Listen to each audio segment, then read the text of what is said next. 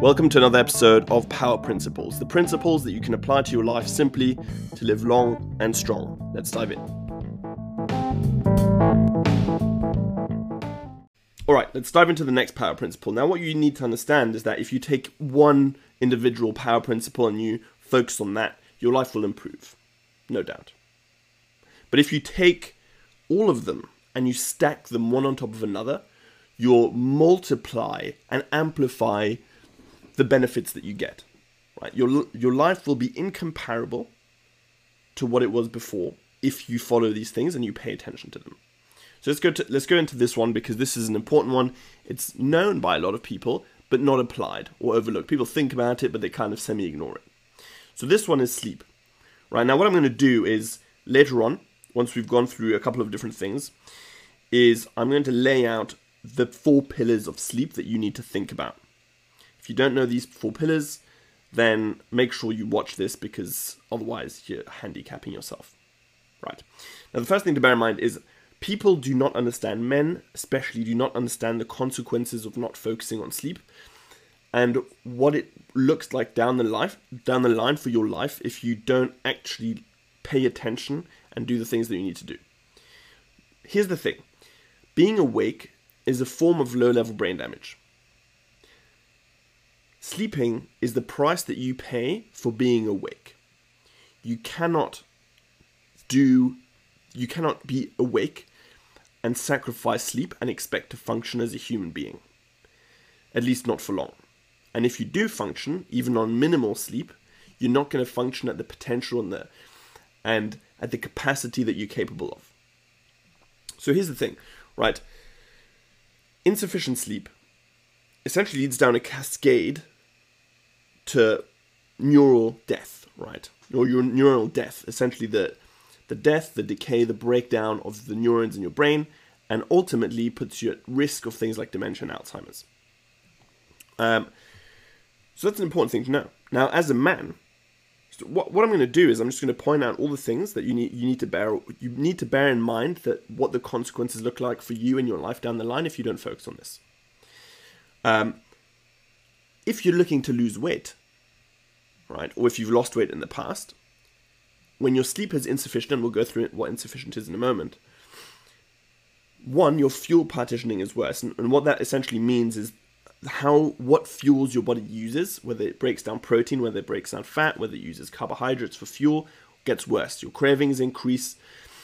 And when you're losing weight, 70% of the weight that you lose is muscle mass, not fat, which makes your life or someone's life who's trying to lose weight much much much worse. If you if the goal is just to lose weight sure but that's not the goal right? The goal is to lose fat and to maintain muscle tissue so you can eat a nice amount enjoy your meals look good and feel great. Right? The goal is not to get skinny fat and um, fragile because that's ultimately the path that it leads down. Um, the reason, if you want to if you want to know why this happens, is because when you're not getting sufficient sleep, your cortisol levels. Cortisol is, a, is essentially a stress hormone.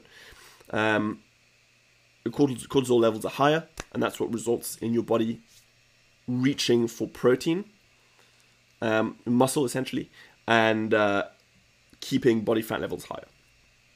Now, as a man, there are certain things that will impact you. There's certain things that will happen to you as a consequence of not getting sufficient sleep. Men who on average sleep five to six hours, which is a lot of people, have the testosterone levels of men that are 10 years older than them. Right? Let that sink in for a moment. You could feel 10 years younger, essentially, in terms of your testosterone levels, if you actually slept a decent amount. Um, the testicles are smaller, they produce less sperm, and the sperm that they do have has more deformities. Then there are other things to bear in mind, right? It's also important to bear in mind that obviously insignificant or insufficient sleep, I should say, is linked to things like cancer, um, heart disease, and all these things. Now, we're not going to go into a deep dive because the list is obviously endless. I just want to point out the things that will impact you immediately. Um, when people sleep too little, they're less motivated to move, meaning making doing even having the motivation to just go out and go to the gym or go for a walk or do the, do the things that you need to do to actually be healthy and be in shape become those things become much harder to do. Right? You don't have the willpower to do those things. You produce less force and you're weakest ultimately if you do build up the motivation and the drive to go to the gym. You're not getting the benefits that you could because you're not able to produce the same amount of force as you would be able to if you slept a normal amount. Again, we'll, di- we'll dive into what a normal amount is in a second. Um, you fatigue 30% faster. So if you're running something like a 10K, instead of getting fatigued at the 10K, you'd get fatigued after 7. So it's important to bear in mind that you're making your life much, much harder, both in terms of your health and your fitness and your sex drive and your energy levels, but also in terms of your performance in terms of work how you respond to people in your family, how you, how you interact with colleagues, um, because it'll impact everything from how you feel, how stressed you get, how and and essentially every single part of your life will get worse. Um, so, what is sufficient sleep? Now, let this has been looked at to an extent, and if you let people sleep so if you take electricity away from people, you put them, you know, out somewhere where they're exposed to just natural light. People on average sleep between seven and a half and nine hours. Um, and they tend to go to sleep quite early. So in the 1940s, on average, people slept 7.9 hours, so almost eight hours essentially. Now, on average, people sleep six hours and 31 minutes, with a trend decreasing, right? So people are sleeping less and less and less and less. Also, as you may have noticed, people are getting fatter and fatter and fatter. Um, the rates of cancer are going up, rates of diabetes are going up, rates of dementia and Alzheimer's are going up. All these things, heart disease, everything's increasing continuously because we're basically just ignoring all the things that we have to do to be who we need to be or what what our potential is as a human being. Um, so, what are the four pillars of sleep? What are the four things that you need to care about when you're looking at, at your sleep? So you actually perform at a high level and you feel great. Because that's ultimately what the goal is here, right? The goal here is to feel great and to look great so that you can keep performing and crushing life however old you are until the day that it's all over. Um, so, four pillars. Pillar one, duration. That's the one that most people look at all the time is how long am I sleeping for? right? Now it's important to note to note that if you focus on focusing on just one thing, so let's say just just duration, then you're ignoring the other three. You can't just ignore the other three; they're just as important.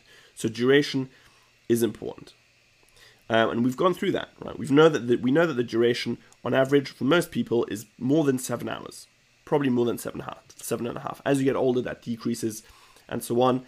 Um, and as you sleep less, you also age faster. So you know, kind of a trade off there.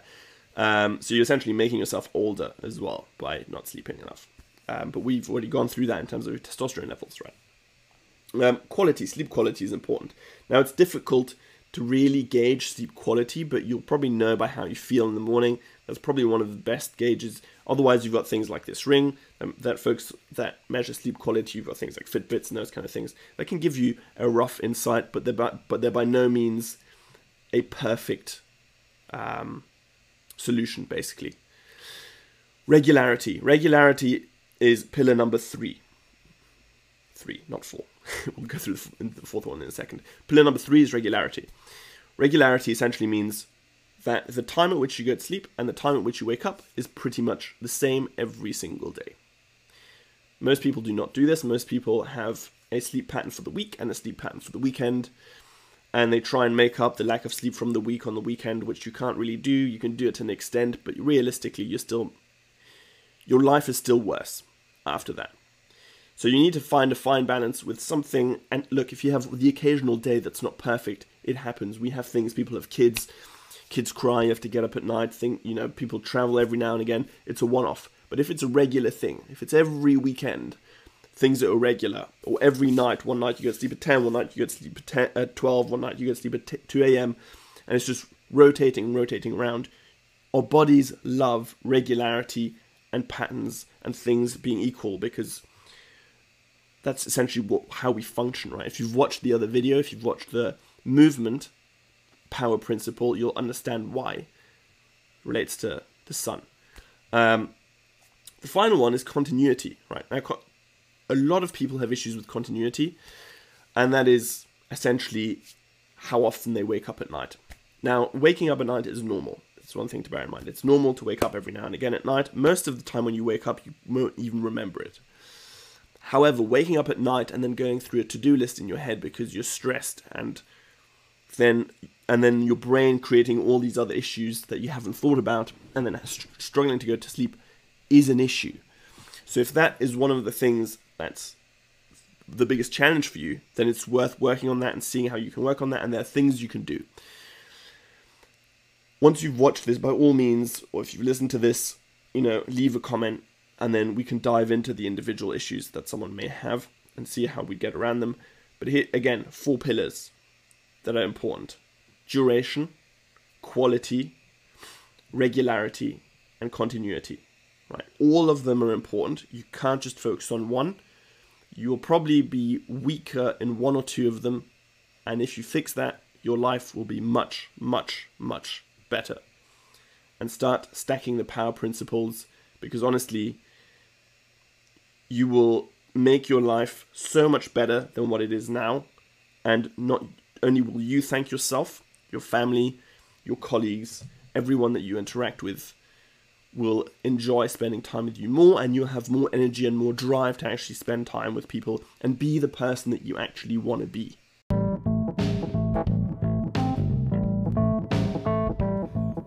Again, take from this episode what you will, take the power principles that you can simply fit into your life now, and if you can stack them one on top of another over the course of time, they will amplify the results you get. But even if you just start with one or two, that's a great place to begin. Now, in this episode specifically, I want to give a huge shout out to Matthew Walker. If you haven't read his book on sleep, why we sleep, I highly suggest you do so because this is one of the biggest things, most important things you can do in life that will domino across across the rest of your life and have only positive effects